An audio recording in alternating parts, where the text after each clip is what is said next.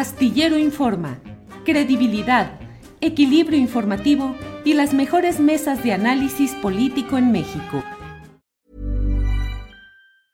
Hey, it's Ryan Reynolds, and I'm here with Keith, co-star of my upcoming film, If, only in theaters May 17th. Do you want to tell people the big news? All right, I'll do it. Sign up now and you'll get unlimited for $15 a month and 6 months of Paramount Plus Essential Plan on us. MintMobile.com/switch. Upfront payment of $45 equivalent to $15 per month. Unlimited over 40 gigabytes per month. Face lower speeds. Videos at 480p. Active Mint customers by 531.24 get 6 months of Paramount Plus Essential Plan. Auto renews after 6 months. Offer ends May 31st, 2024. Separate Paramount Plus registration required. Terms and conditions apply if rated PG. Hiring for your small business? If you're not looking for professionals on LinkedIn, you're looking in the wrong place. That's like looking for your car keys in a fish tank. LinkedIn helps you hire professionals you can't find anywhere else, even those who aren't actively searching for a new job but might be open to the perfect role. In a given month, over 70% of LinkedIn users don't even visit other leading job sites. So start looking in the right place. With LinkedIn, you can hire professionals like a professional. Post your free job on linkedin.com/people today. Astillero Informa. Credibilidad, equilibrio informativo y las mejores mesas de análisis político en México. Allí está ya Arturo Cano. Buenas tardes, Arturo. Muy buenas tardes, Julio, Alberto, Juan y a todos quienes nos acompañan. Muchas gracias. Gracias, Alberto Nájar. Buenas tardes. Hola, Julio. Buenas tardes. ¿Cómo estás? ¿Cómo están, Arturo, Juan y todos los que nos acompañan? Gracias. Gracias, Juan Becerra Costa. Buenas tardes.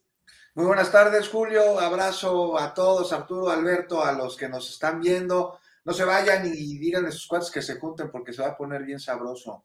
Se va a poner sabroso aquí todo el ambiente de todo esto, veo que están muy cobijaditos, ¿está haciendo ya fresquito allá en la Ciudad de México? Leve. Así es, ya descendió la temperatura, pero además ya sabes que acá en Chilangolandia somos muy delicados con respecto al clima. A pesar del privilegiado clima que tenemos, se cuenta que sacamos las chamarras polares cuando baja de los 10 grados, ¿no? Uh-huh, así es. Alberto Nájar, vamos comenzando, si nos permites, con esta mesa de periodismo y la pregunta es una que quedó pendiente desde la vez pasada. Hay muchos señalamientos respecto a las precandidaturas o aspirantes a precandidaturas dentro de Morena, que están generando mucho ruido y mucha discusión. Digo, cito el caso de Manuel Espino solamente como una referencia, pero hay muchos otros casos anómalos o perniciosos para el sentido de lo que se pretende hacer con Morena. Y la pregunta es, ¿quién manda y decide en esas candidaturas de Morena, Alberto Nájar? ¿Qué te parece? ¿López Obrador como máximo poder real o Mario Delgado? Es decir, Delgado es un ejecutor de las órdenes que en estos niveles le da la presidencia de la República, o Mario Delgado tiene autonomía y de habilidad propia. Híjole, pues habilidad propia, pues yo creo que sí debe tener alguna, si no, no sería presidente de Morena, pero en el sentido estricto de si tiene la facultad o la libertad de decidir las candidaturas de los principales puestos de elección popular, como gubernaturas, por ejemplo, algunas candidaturas a la Cámara de Diputados, pues yo creo que no hay ninguna candidatura, por lo menos a los gobiernos estatales, que no pase por lo menos con la, si no la aprobación explícita, por lo menos el silencio o la aceptación tácita del presidente López Obrador.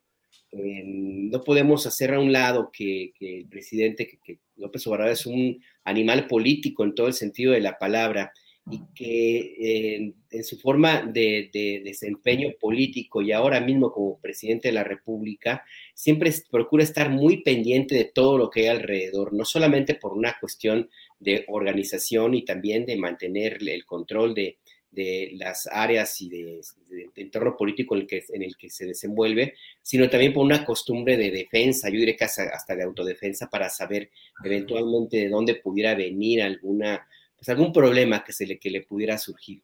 Y en ese sentido, a mí me parece muy difícil que el presidente se desprenda por completo, que suelte la vida interna de Morena. Yo creo que él más bien lo que hace es a mantener una sana distancia, una distancia prudente, y mirar desde su posición, pero en el momento en el cual entiende que las cosas pueden salir de control, pues él interviene, manda los mensajes, a lo mejor no directamente él hablando con los personajes, pero sí con las personas con las cuales tiene confianza y le hacen llegar a la persona indicada la inquietud, el sentir del presidente. Así es que yo sí creo que quien tiene la última palabra en las candidaturas más importantes, pues es el presidente Andrés Manuel López Obrador, y lo cual me parece también una posición, pues, ciertamente, no quiero decir cómoda, pero por lo menos le mantiene de una u otra forma a salvo de las críticas y las revanchas que pueda haber dentro de Morena por las decisiones que toma el presidente de ese partido, Mario Delgado. Nada más ver la inconformidad que causó la selección de candidatos para los puestos del 6 de junio y ahora el revuelo que hay alrededor de Manuel Espino, que ciertamente Manuel Espino, yo con esto cierro, es como el caso, el ejemplo más claro de por qué creo que no se mueve nada en las alturas de las candidaturas importantes sin la aceptación, la tolerancia o el beneplácito de López Obrador. Es el caso de Manuel Espino, porque él habla directamente con López Obrador y simple y sencillamente Mario Delgado lo que ha hecho es ser como el interlocutor, pues el que levantó la mano al que el presidente pues está de acuerdo en que participe, en una se haya afiliado a Morena y dos en que participe abiertamente por una candidatura al gobierno de Durango. Gracias, Alberto Nájar. Arturo Cano, ¿qué opinas de esta pregunta aquí planteada precisamente de quién manda y quién decide en esas candidaturas? ¿El presidente de la República, Andrés Manuel López Obrador, o Mario Delgado? Pues es difícil rechazar la idea de que el presidente tiene un gran peso en las decisiones de las candidaturas y en la... incluso en la manera de conducirse en general de Morena. Yo creo que Mario Delgado tiene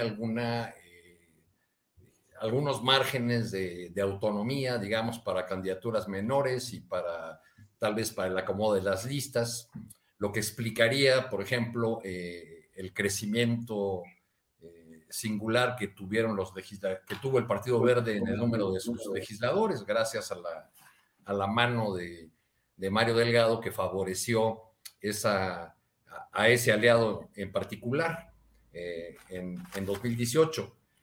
Creo que es indiscutible que el presidente es la primera o la última voz, como se le quiera ver, en la definición de candidaturas, y que eso es natural porque es el líder de su movimiento político, del movimiento que llegó efectivamente al gobierno, pero él es el líder incuestionable de este movimiento y su voz tiene una gran fuerza. Cuando el día de hoy en la mañanera vuelve a hablar de que él apoyará a quien resulte ganador en el ejercicio de encuesta, refiriéndose a la candidatura presidencial, pues está reafirmando ese liderazgo político, porque él ha sido quien ha sostenido en contra de la opinión de otros dirigentes de Morena la defensa de ese método, el método de la encuesta para definir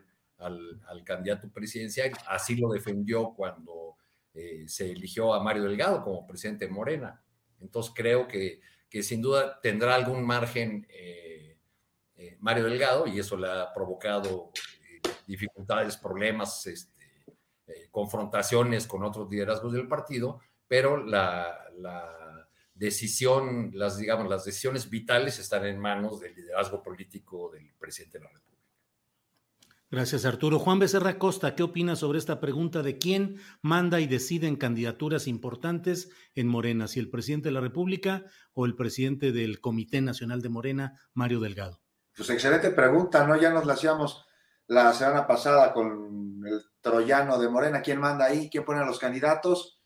Pues bueno, la gente decide, ¿no, Julio? Dice Mario Delgado, pero no sé. O las encuestas. Sí, eso dice, pero no sé, esto es algo que dudo enormemente. No en todos los casos, ¿no? Al menos.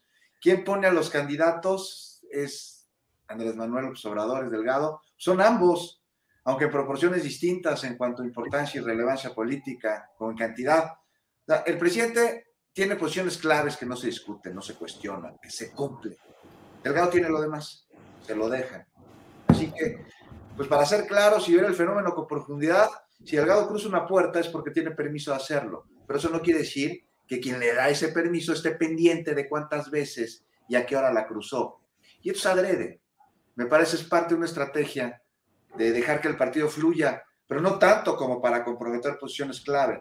Lo que sí vemos es que hay candidatos impresentables, Julio, y que esto le cuesta mucho al país y le cuesta mucho al partido. Al país por lo que es obvio, ¿no? Por tener gobernantes o representantes que están viendo al cargo como la lotería, que se disfrazan de servidores para saquear, y al partido pues porque lo desacredita, porque representa justo lo contrario de lo que es su discurso. O sea, ¿con qué cara se puede hablar de combatir a la impunidad cuando se levantó ahí la mano de Calderón en señal de triunfo?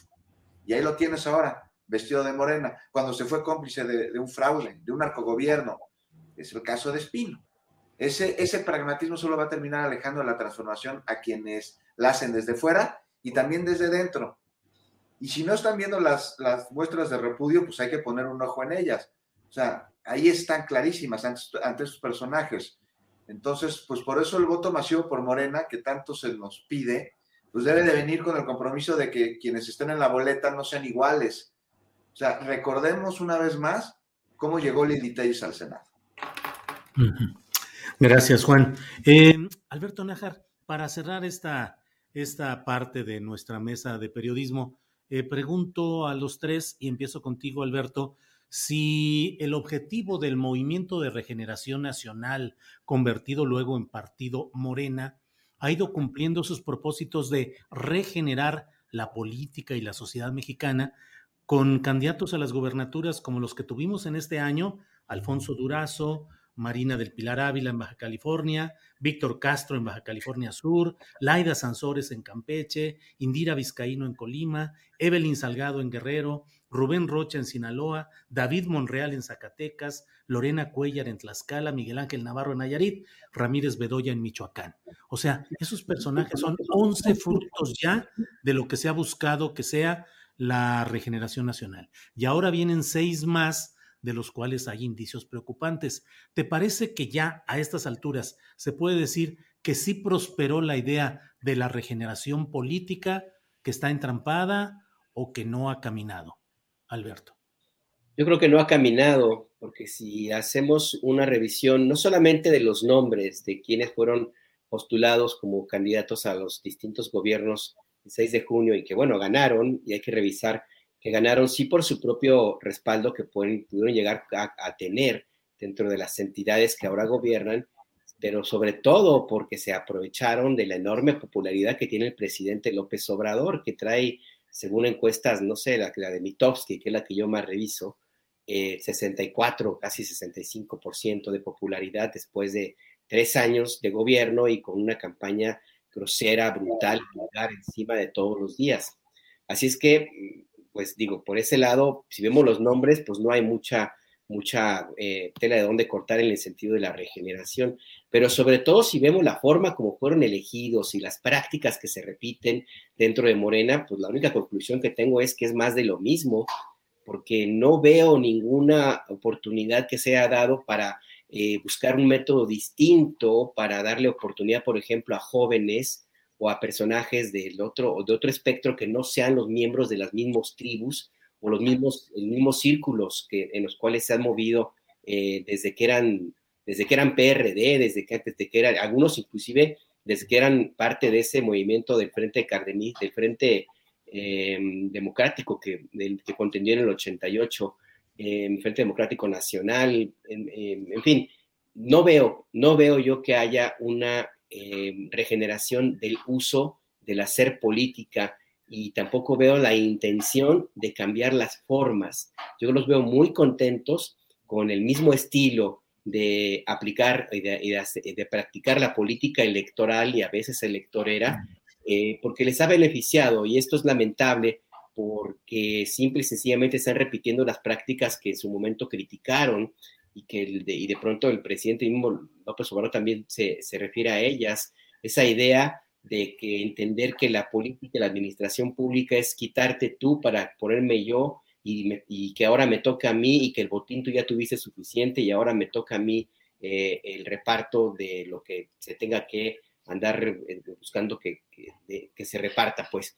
Entonces no veo yo, Julio, que haya una regeneración en el hacer político, ni tampoco veo ganas ni intención. Yo sí lo veo, es que ni siquiera sé si estancado, porque si lo vemos, tampoco hay del otro lado nada que nos indique que el sistema político en su conjunto tiene ganas de cambiar y transformarse.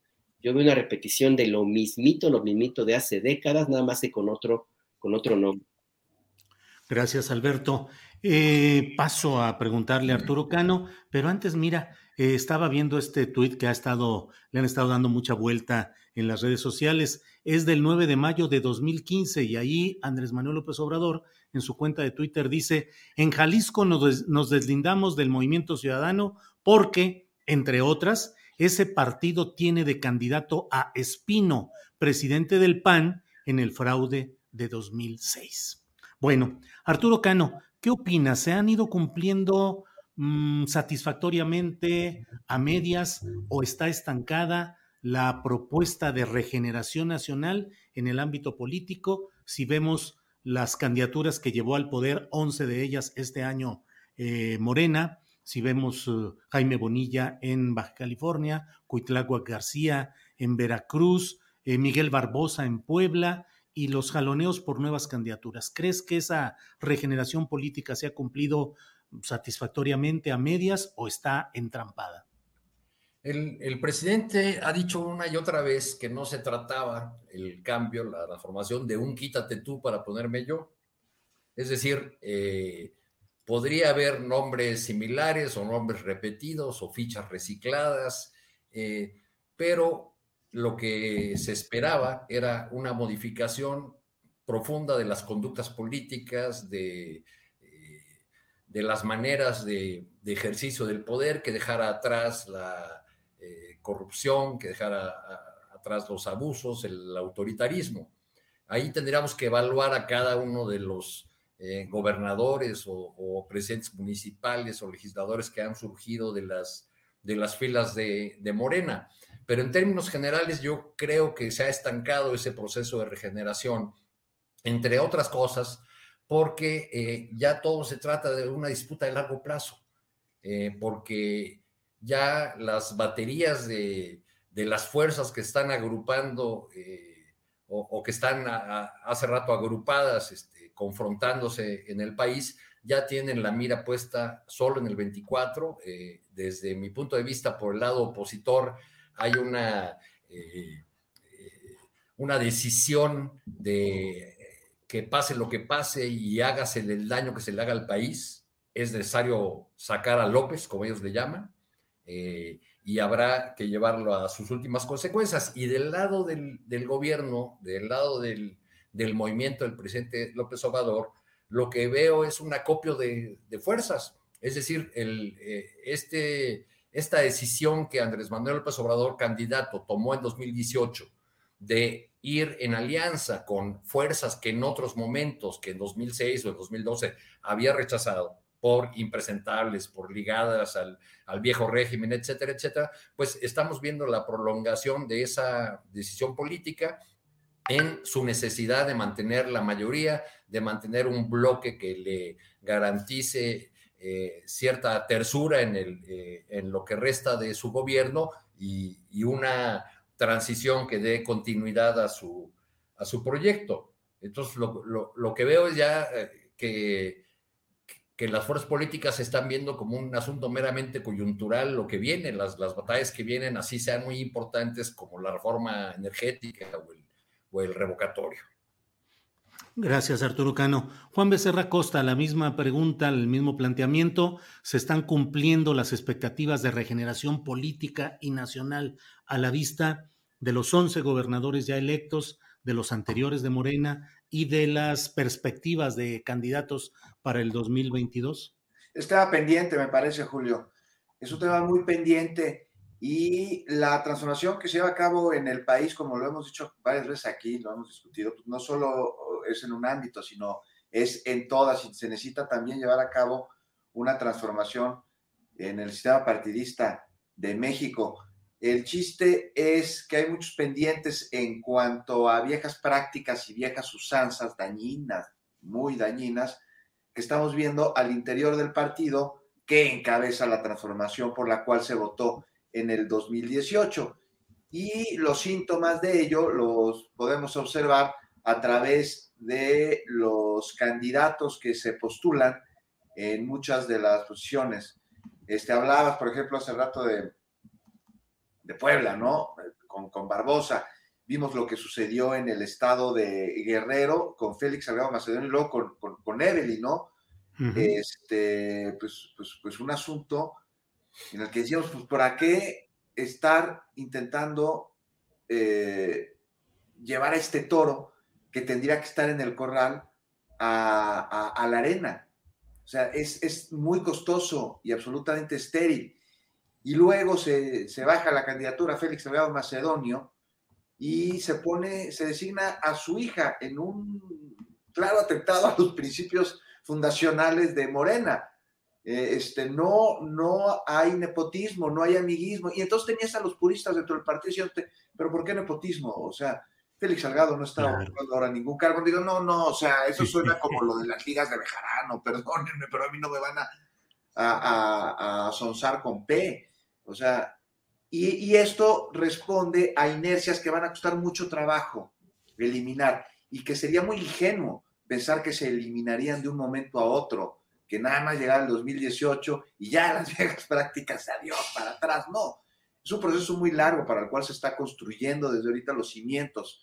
Pero se tendrá que poner mucho cuidado en la construcción de estos cimientos para que no vengan viciados de origen y luego no puedan sostener un cambio, una transformación, pues ya cuando esté mucho más avanzada y que se desmorone precisamente por este tipo de situaciones. Así que para responder a tu pregunta, insisto, es tema pendiente, es tema muy pendiente y pues es la militancia de Morena quien se tiene que abocar a evitar las viejas y malas prácticas y a imponer un cambio, una transformación.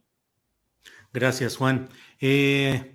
Bueno, Alberto Nájar, para pasar a otro tema, aunque pues todo está ligado realmente, pero sigue la discusión acerca del presupuesto del Instituto Nacional Electoral para el ejercicio de revocación de mandato que estaría en riesgo, dado que dice el INE que no tiene con dinero para realizarlo y desde luego está el empuje de los grupos relacionados con la 4T que quieren que se realice y que critican pues el despilfarro y los gastos del INE. En general, este tema del INE, el presupuesto, sus gastos, el ejercicio revocatorio, ¿qué opinas, por favor, Alberto?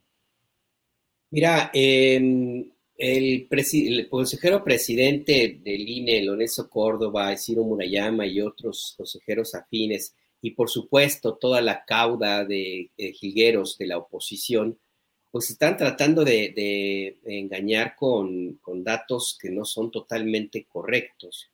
Es cierto que hubo un recorte importante al presupuesto del INE, pero también es cierto que en otras ocasiones el instituto ha conseguido hacer ejercicios como la consulta para juzgar a los expresidentes, por ejemplo, donde el argumento fue que tenía pocos recursos y sin embargo se llevó a cabo. Y en otros momentos ha habido también recortes, no tan importantes, pero siempre se ha adaptado el INE. Así es que este instituto ya de suyo propio pues, tiene una estructura que funciona y que está muy bien aceitada, y que pues que ya ha dado pruebas de que se organiza y de que saca adelante la selección, lo cual me parece muy loable. Más allá de las críticas que pueda haber a la posición que tenga el Consejo General, pues es que México necesita que tener una estructura electoral confiable, no hay que olvidar de dónde venimos, de un sistema donde el PRI, el gobierno era juez y parte. Así es que ahora mismo yo creo que el argumento central que esgrime el Instituto Nacional Electoral, bueno, el Consejo, pues, me parece que está de más, porque lo van a tener que hacer y porque lo van a hacer.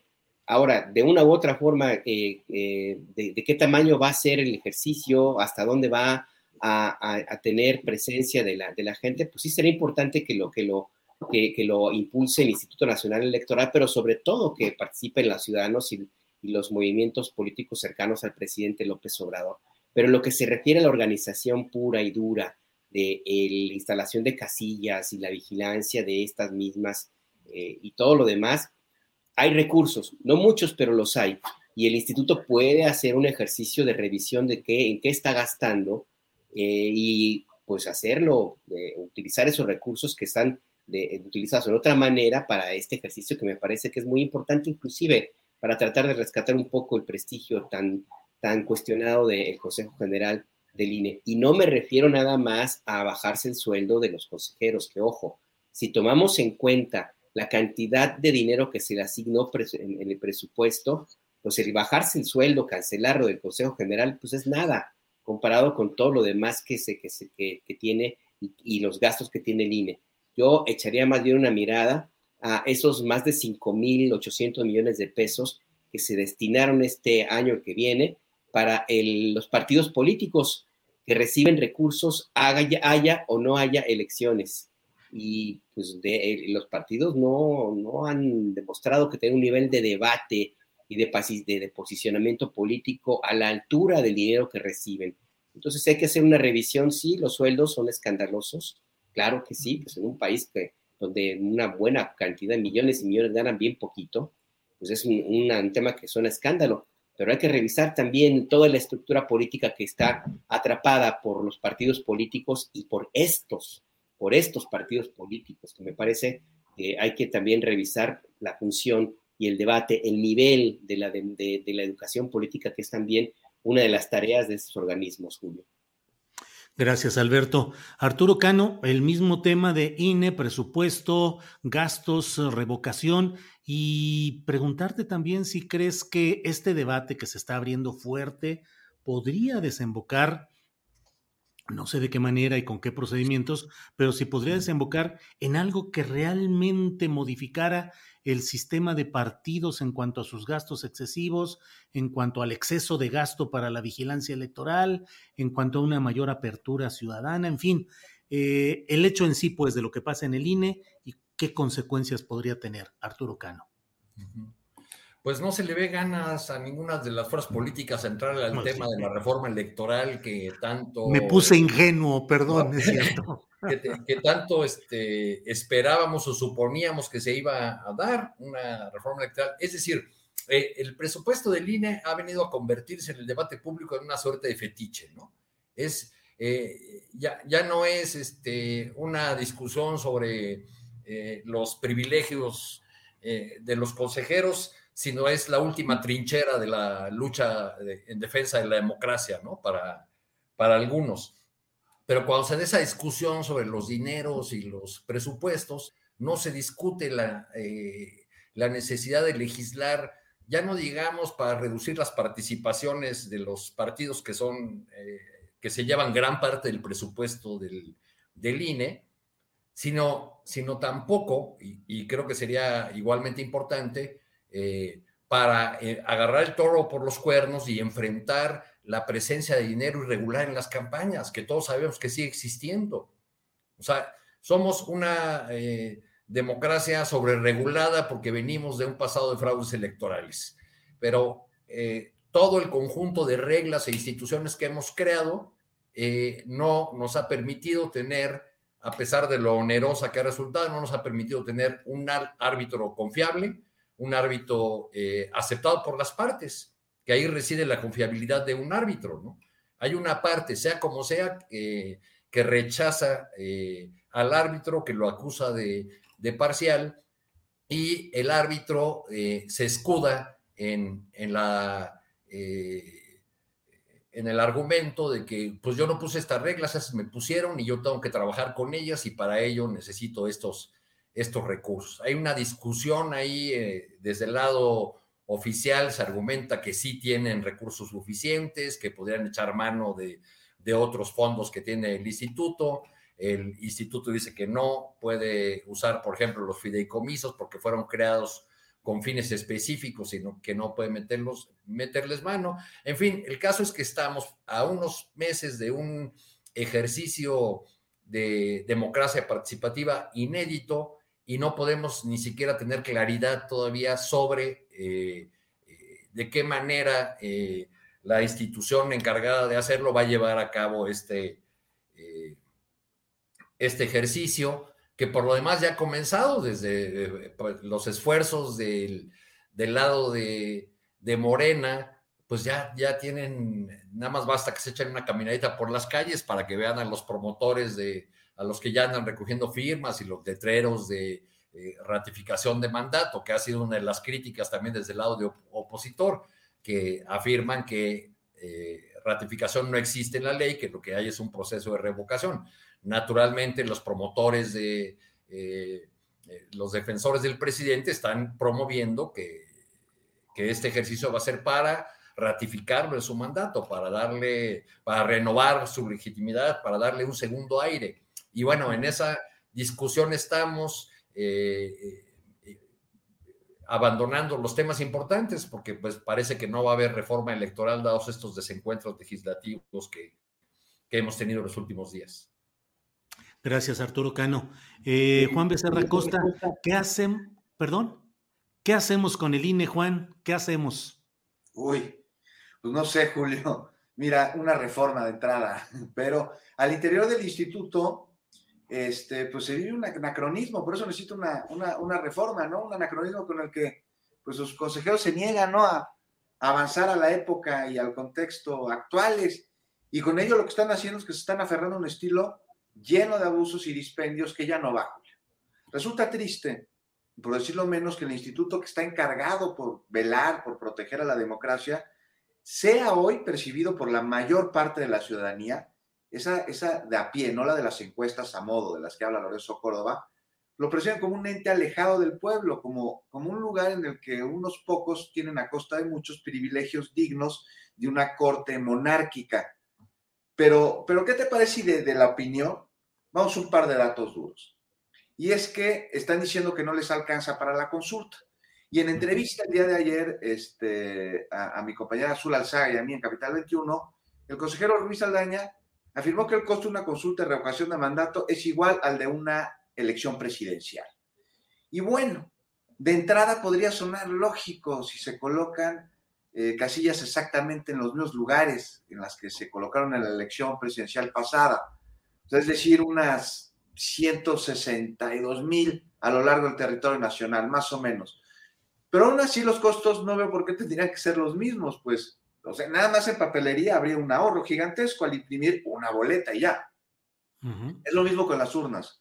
O sea, en una elección presidencial, pues hay urnas para elegir al presidente, la Cámara de Diputados, la Cámara de Senadores, congresos locales, estados en donde se celebren elecciones para gobernador, en fin, para alcaldes.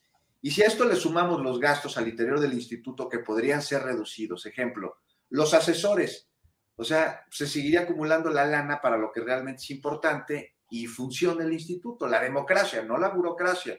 Y es que cada consejero tiene un presupuesto de más de 700,000 pesos al año para contratar asesores. O sea, son 11 consejeros, entonces nomás al año en asesores se van 8,5 millones de pesos. Y eso hay que sumarle 263,000 pesos mensuales de prestaciones. Ahí ya van, o sea, otros 35 millones de pesos. Y podemos aquí seguir sumando gastos de comida, ¿no? El consejero Murayama tiene buen diente y sus gastos pues van hasta los 143,000 pesos.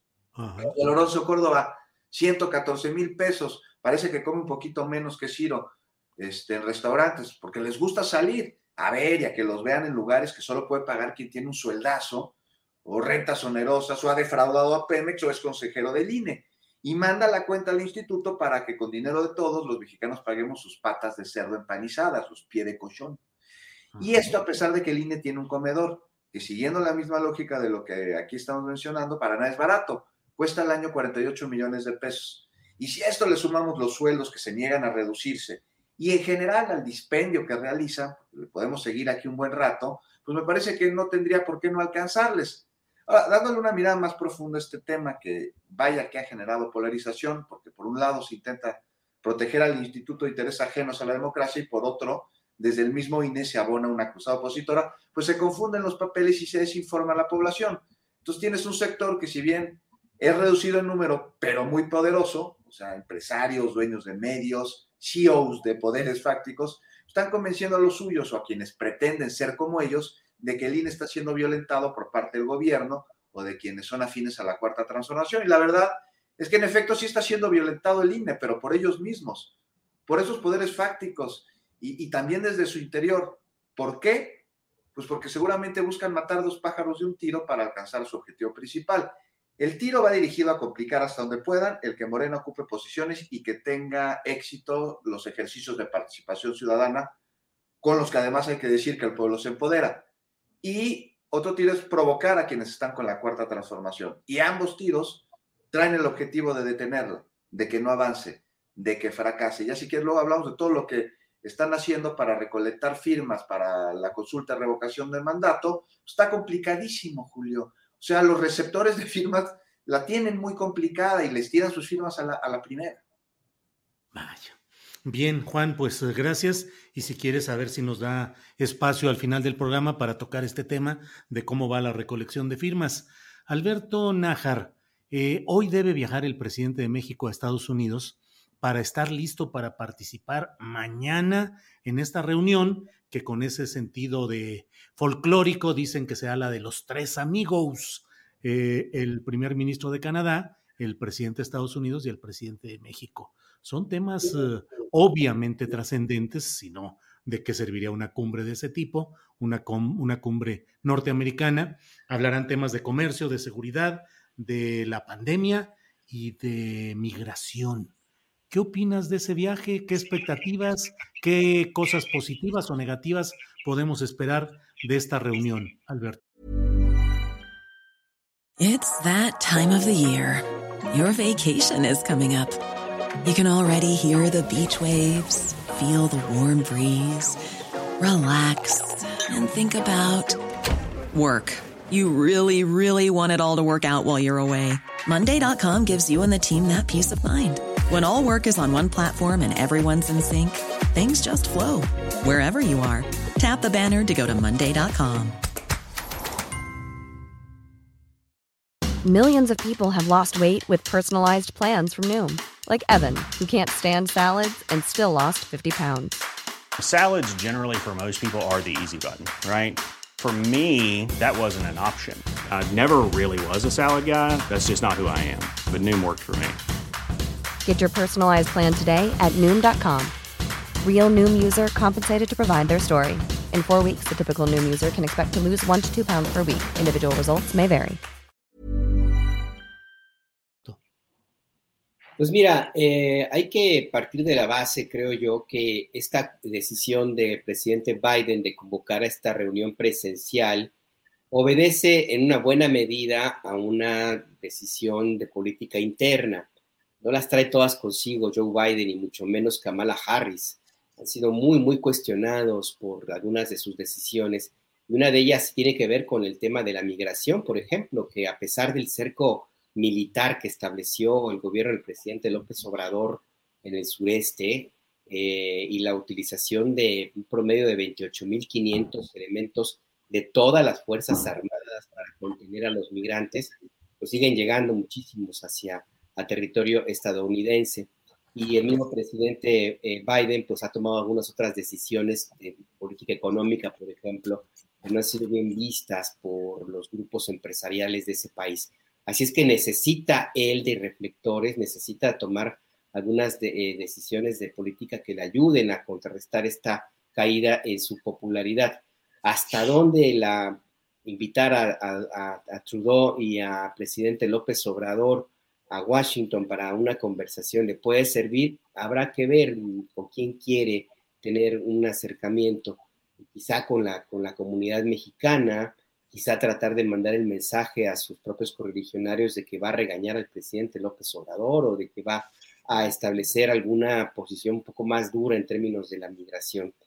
Al final del día yo no veo que pueda haber mayores expectativas para México, pues, de lo que ya ha habido hasta ahora, porque el presidente López Obrador ha hablado con muchísima frecuencia de lo que llama una buena relación con el presidente Biden, y ha habido respaldo, apoyo en temas, por ejemplo, como las vacunas que se han donado a México, que han sido también muy importantes. Tampoco es que dieran paso sin guarache y que sean almas de Dios los gobiernos estadounidenses.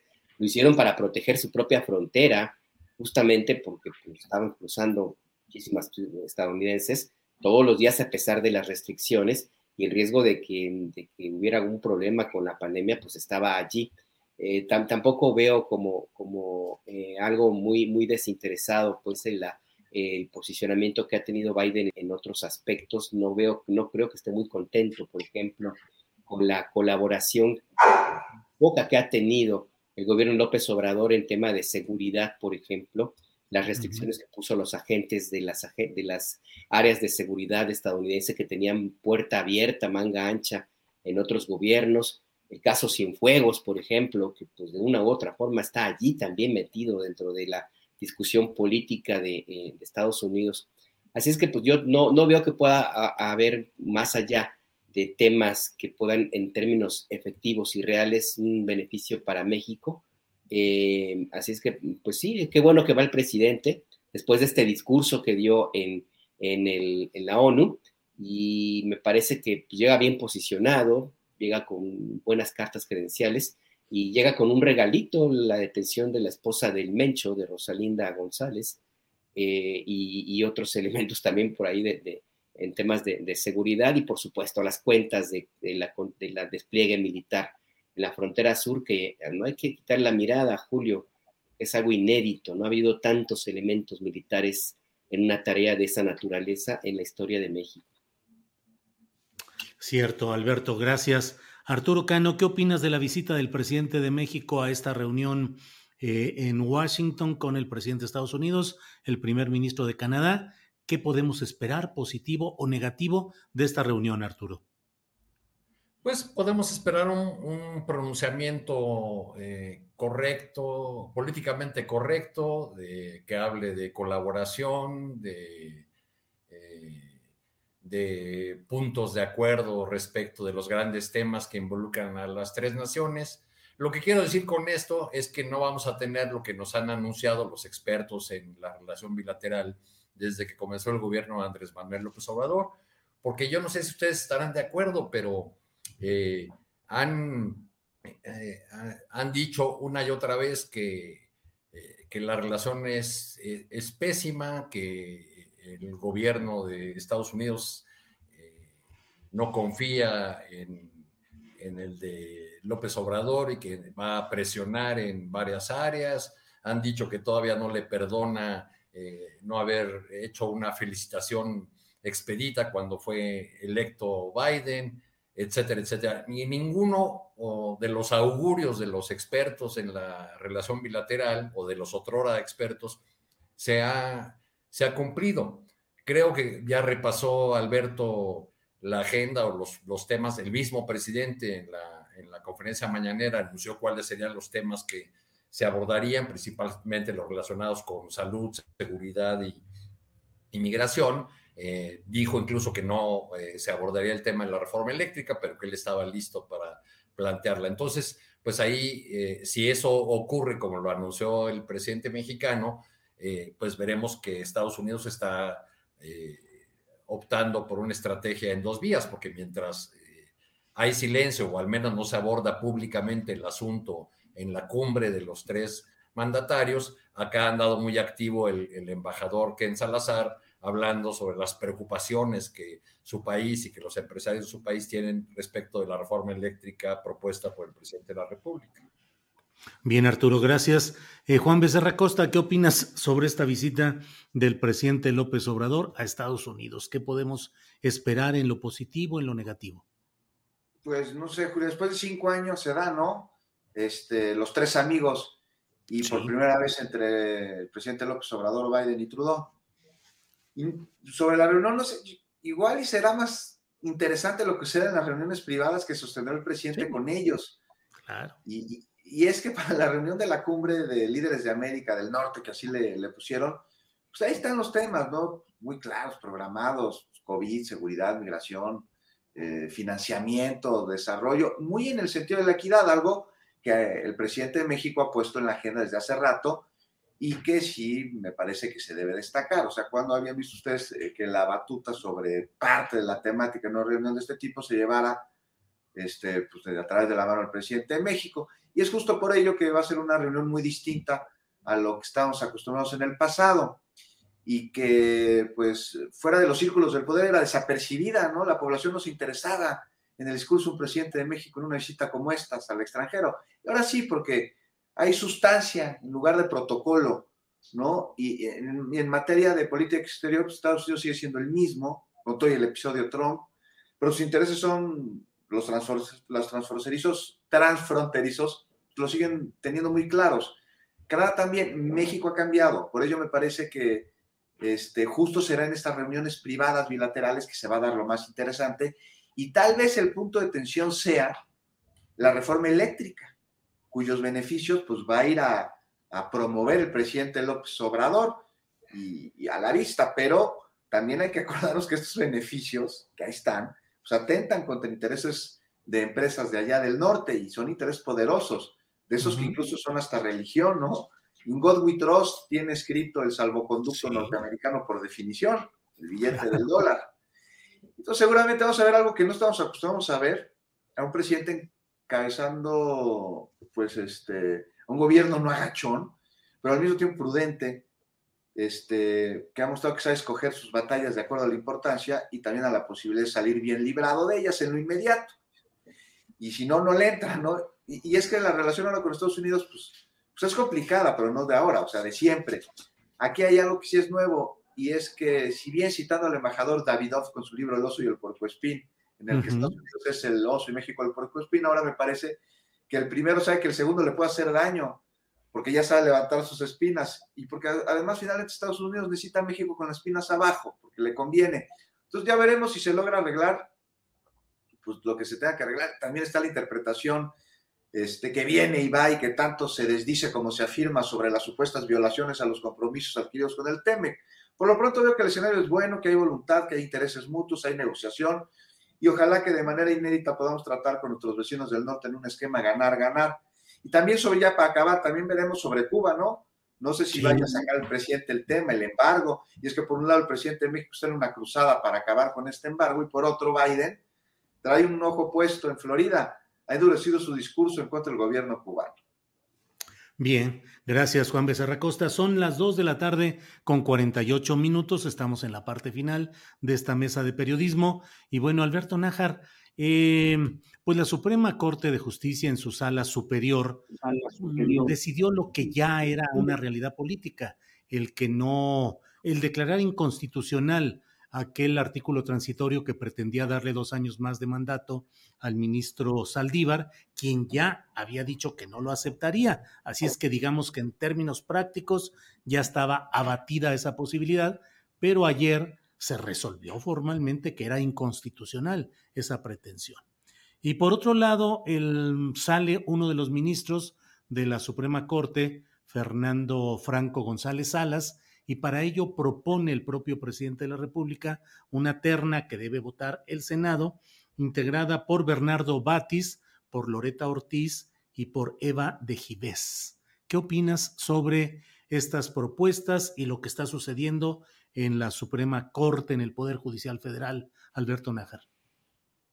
En lo que se refiere a la determinación de los ministros de validar esto que ya, como tú dijiste, es la realidad de que no se puede ampliar el periodo de la presidencia del ministro presidente Saldívar, pues es nada más la confirmación de algo que ya venía desde hace rato y que pues no le daría yo más lectura más allá de que pues simple y sencillamente pues, vieron con lo que les tocaba, simplemente no iban a aceptar esta decisión por más que se tratara de adornar, de que no era una reelección, de que era extender el periodo que tenía derecho, en fin. Me parece que ahí no hay mucho más que hablar y el mensaje es ese nada más. Pues simplemente cumplieron con lo que la ley dice y punto. Y lo digo porque ya se ha presentado en no pocos espacios periodísticos, Julio, como una derrota al presidente López Obrador, como una insurrección, como una cachetada a las intenciones de controlar a la Suprema Corte de Justicia, esta intentona de quitar la independencia, el poder judicial, se repite en las redes sociales por parte de los adversarios políticos de la 4T. No, hombre, nada más simplemente confirmaron que la ley pues, no se puede violar de esa manera, y visto al mismo presidente Saldívar, ya lo había dicho. Y en lo que se refiere a la propuesta de la terna que envió la Cámara, al Congreso, pues para que sean, decida quién va a sustituir al ministro que se retira en diciembre. Yo no veo tampoco muchas sorpresas, dos de las propuestas ya forman parte de la Judicatura, y Bernardo Bátiz es como el hombre en el cual ha confiado López Obrador de hace muchísimo tiempo. No hay que olvidar que fue su procurador en el momento, en el periodo en que López Obrador fue jefe de gobierno. Hay sí una confianza muy importante del presidente hacia este abogado. Habrá que ver si él tiene la capacidad, no me refiero a cuestión en términos de su conocimiento jurídico, sino por la edad, tiene 85 años. No sé hasta dónde esto pudiera resultar un factor que juegue en contra de su posible elección. Más allá de eso, insisto, no veo sorpresas. El presidente propone a Loretta Ortiz, que fue la que pues, básicamente ayudó a diseñar la estrategia tanto de seguridad como de administración de justicia, esa idea de la justicia transicional que tantas esperanzas fincó en organizaciones civiles y sobre todo en grupos colectivas de búsqueda de desaparecidos, esa idea de construir una plataforma que intentara cerrar esta profunda herida que tiene el país en esta crisis humanitaria, que es la violencia y desaparición de personas. Bueno, ella fue una de las artífices de esta propuesta que ya quedó olvidada. Y la otra candidata Gyvés, pues también quiso ser procuradora general de la República. El presidente insiste como en el dominó, repite las fichas como la jugada para tratar de ganar la mano y cerrar la partida. Habrá que ver si en esta ocasión cuenta con el respaldo para que alguno de estas tres que son pues, muy cercanos a la 4T se elijan. Y más allá de eso, sí, pues ya con esto cierro, el presidente necesita alguien que le apoye, le respalde en las decisiones de la Suprema Corte de Justicia, porque los que había propuesto antes, pues no han salido como que muy, muy atentos al origen mismo y han decidido irse inclusive caminar en contra de algunas propuestas del presidente. Entonces yo veo que él necesita a alguien que le ayude allí dentro de la Corte, porque los anteriores pues, no eran lo que esperaban. Gracias, Alberto Nájar. Arturo Cano, en esta situación del relevo de un asiento en la Suprema Corte, a donde el presidente de la República propone a Bernardo Bátiz, a Eva de Gyvés o a Loretta Ortiz, ¿cómo ves este tema donde el propio presidente dijo en su momento que si no quedaba el ministro Saldívar en esa continuidad de 2 años, no había quien pudiera aplicar la reforma judicial en los términos adecuados, que se corrían todos los riesgos y que seguirían sirviendo a los potentados, a la mafia del poder económico y político? Ahora propone a 3 personajes, no sé si en ellos tendrían eventualmente la fuerza para ser el motor de ese cambio, de esa reforma judicial. ¿Cómo ves las propuestas, Arturo Cano? Pues yo puedo agregar poco a lo que ya Alberto dibujó sobre la trayectoria de esos 3 personajes. Añado solamente que alguna vez me tocó escuchar en un pasillo al propio doctor Bátiz decir que él ya no estaba para ciertos trotes, ¿no? Uh-huh. Esto cuando empezaba el gobierno del presidente López Obrador, ¿no? Ya él mismo no se consideraba un aspirante para ciertos cargos, porque se le llegó a mencionar incluso como candidato o como suspirante a la Fiscalía General de la República. Creo que esas expresiones del presidente en el sentido de que solamente el ministro Saldívar podía conducir la necesaria y profunda reforma del Poder Judicial deben haber sonado fuerte para muchos en los pasillos de la propia Corte, pero sobre todo para las 3 propuestas del presidente López Obrador que ya ocupan posiciones en la Sala Suprema de la Corte.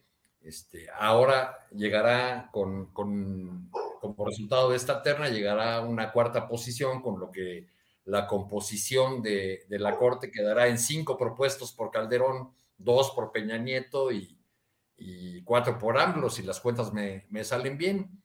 Creo que seguiremos viendo una relación tensa en algunos puntos, muy colaborativa en otros, como lo ha sido en el tema de la propia reforma del Poder Judicial, al menos en términos discursivos, ha sido una reforma muy elogiada por todos los por todos los niveles de gobierno y por todos los poderes. No sé si la llegada de un ministro más le garantice al presidente tener ese poder judicial reformado a fondo como él buscaba desde el principio. Bien, Arturo Cano, muchas gracias. Juan Becerra Costa, estamos ya en la parte final del programa. ¿Qué opinas sobre este tema del relevo de un asiento en la Suprema Corte de Justicia y las candidaturas de quienes hemos estado hablando, los tres miembros de la Judicatura Federal actualmente propuestos por el propio presidente de la República? Es decir, estos tres aspirantes a ser ministros de la Corte ya son hoy miembros del Consejo de la Judicatura Federal. ¿Qué opinas de todo esto, Juan? Pues va a ser muy, muy, muy breve. Me parece que Alberto y Arturo pues ya fueron muy, muy claros en ese sentido. A veces la tercera es la vencida para Loretta Ortiz Ahlf, ¿no? Ya fue propuesta. Entonces, me parece que lo haría muy bien ella. Y cuenta con amplia experiencia, también en temas de derechos humanos y electorales, así que no vendría nada mal de acuerdo al contexto de nuestro país. Hablamos de una posible reforma en materia electoral. Pues Bátiz, intachable también su trayectoria. No se habla mucho de Eva Verónica de Gyvés, y me parece muy interesante. Ella fue defensora de oficio, lo que sin duda pues, le ha de haber hecho conocer de primera mano el sistema jurídico mexicano, sus pantanos, sus carencias. También fue ministerio público, tiene visión amplia desde las dos caras de la moneda. Juez, magistrada, te digo, un perfil pues muy interesante. Y bueno, pues han sido, como era de esperarse, estos tres perfiles criticados por parte de la oposición. Pero a mí lo que me llama la atención es por qué los están criticando, porque tienen una relación cercana, cercanísima, dijeron, con el presidente. Pues sí, ¿no? ¿Qué esperaban? O sea, alguien lejano a él en la terna. Sí, no tiene problemas con la trayectoria de ninguno de ellos. No los van a vetar, también dijeron. Pero son cercanos al presidente, caray. Y bueno, pues, al no tener elementos para cuestionarlos como posibles ministros del máximo tribunal de justicia en nuestro país, salen con eso. Y en fin, ¿qué otra cosa se podía esperar de una oposición que carece de argumentos? O sea, pues ya vieron que hasta la semana pasada se disfrazaban, o como Margarita, ¿no? Profieren frases sin ningún sentido alguno, Julio. Bien, pues gracias, Juan Becerra Costa. Nos queda una partecita de un minutito en alguna cosa que quieran agregar, Alberto Nájar, cualquier agregado cultural, político, sociológico, personal, lo que quieras, Alberto. Nada más resaltar la coincidencia, extraña coincidencia de la captura de la esposa de Nemesio Ceguera, el Mencho, de Rosalinda González. Ayer, bueno, habrá sido el lunes, que fue capturada. Ayer se dio a conocer, pues, en ya su reaprehensión. Y me llama la atención porque ella ya había sido detenida en 2018, creo, y fue liberada y tenía que ir a firmar cada semana. Y la orden que se le giró fue porque no estaba yendo a firmar al juzgado. Y se dieron cuenta apenas de que no iba a firmar esta señora. A mí me parece muy extraño, y yo no creo en las casualidades, nada es por generación espontánea. Es de buena educación llegar a una casa que te invita con algún presente, una botella de vino, unas flores, pues en este caso una orden de aprehensión ejecutada contra este personaje que es importante en la estructura del cártel, actualmente el más violento que hay en México, y ojo, contra el que el gobierno de Estados Unidos tiene una cacería implacable en su territorio y que le ha declarado prácticamente la guerra. Así es que, pues sí, Andrés Manuel llega con un regalito, un presente, unos chocolatitos, ¿sabes? Pues sí, a ver, Alberto, a ver si no hay una reacción en ese grupo del que estamos hablando. Ya la hubo con los dos marinos secuestrados, pero a ver si no hay una más fuerte en que digan, ¿y por qué la esposa de uno sí y el hermano de otro no? O sea, ¿por qué en Zapopan sí detener a que lo que no se hizo en Culiacán con Ovidio? Pero bien, bien dices, pues regalito rumbo al norte, Alberto. Gracias. Arturo Cano, ¿algún comentario final que quieras añadir? Vamos a añadir unos datitos al tema que comentábamos sobre si decide el presidente López Obrador o decide Mario Delgado. ¿Siempre ha decidido López Obrador en Morena, en su fuerza política? No, no siempre. También para que tengamos esos elementos como contexto, en la elección del primer cuerpo directivo de Morena en 2012, se votó primero el Consejo Nacional. Naturalmente, López Obrador fue el que obtuvo mayor número de votos, el segundo lugar fue Paco Ignacio Taibo y el tercero Martí Batres. Ahí Martí Batres empezó a acariciar la idea de que él podía ser presidente del Comité de Morena. Y Andrés Manuel se retiró incluso de la reunión y dejó a los grupos del naciente partido de Morena a que definieran la presidencia y la secretaría general, ahora sí que, como se dice en la jerga política, a navaja libre. Así fue como ganó Martí Batres.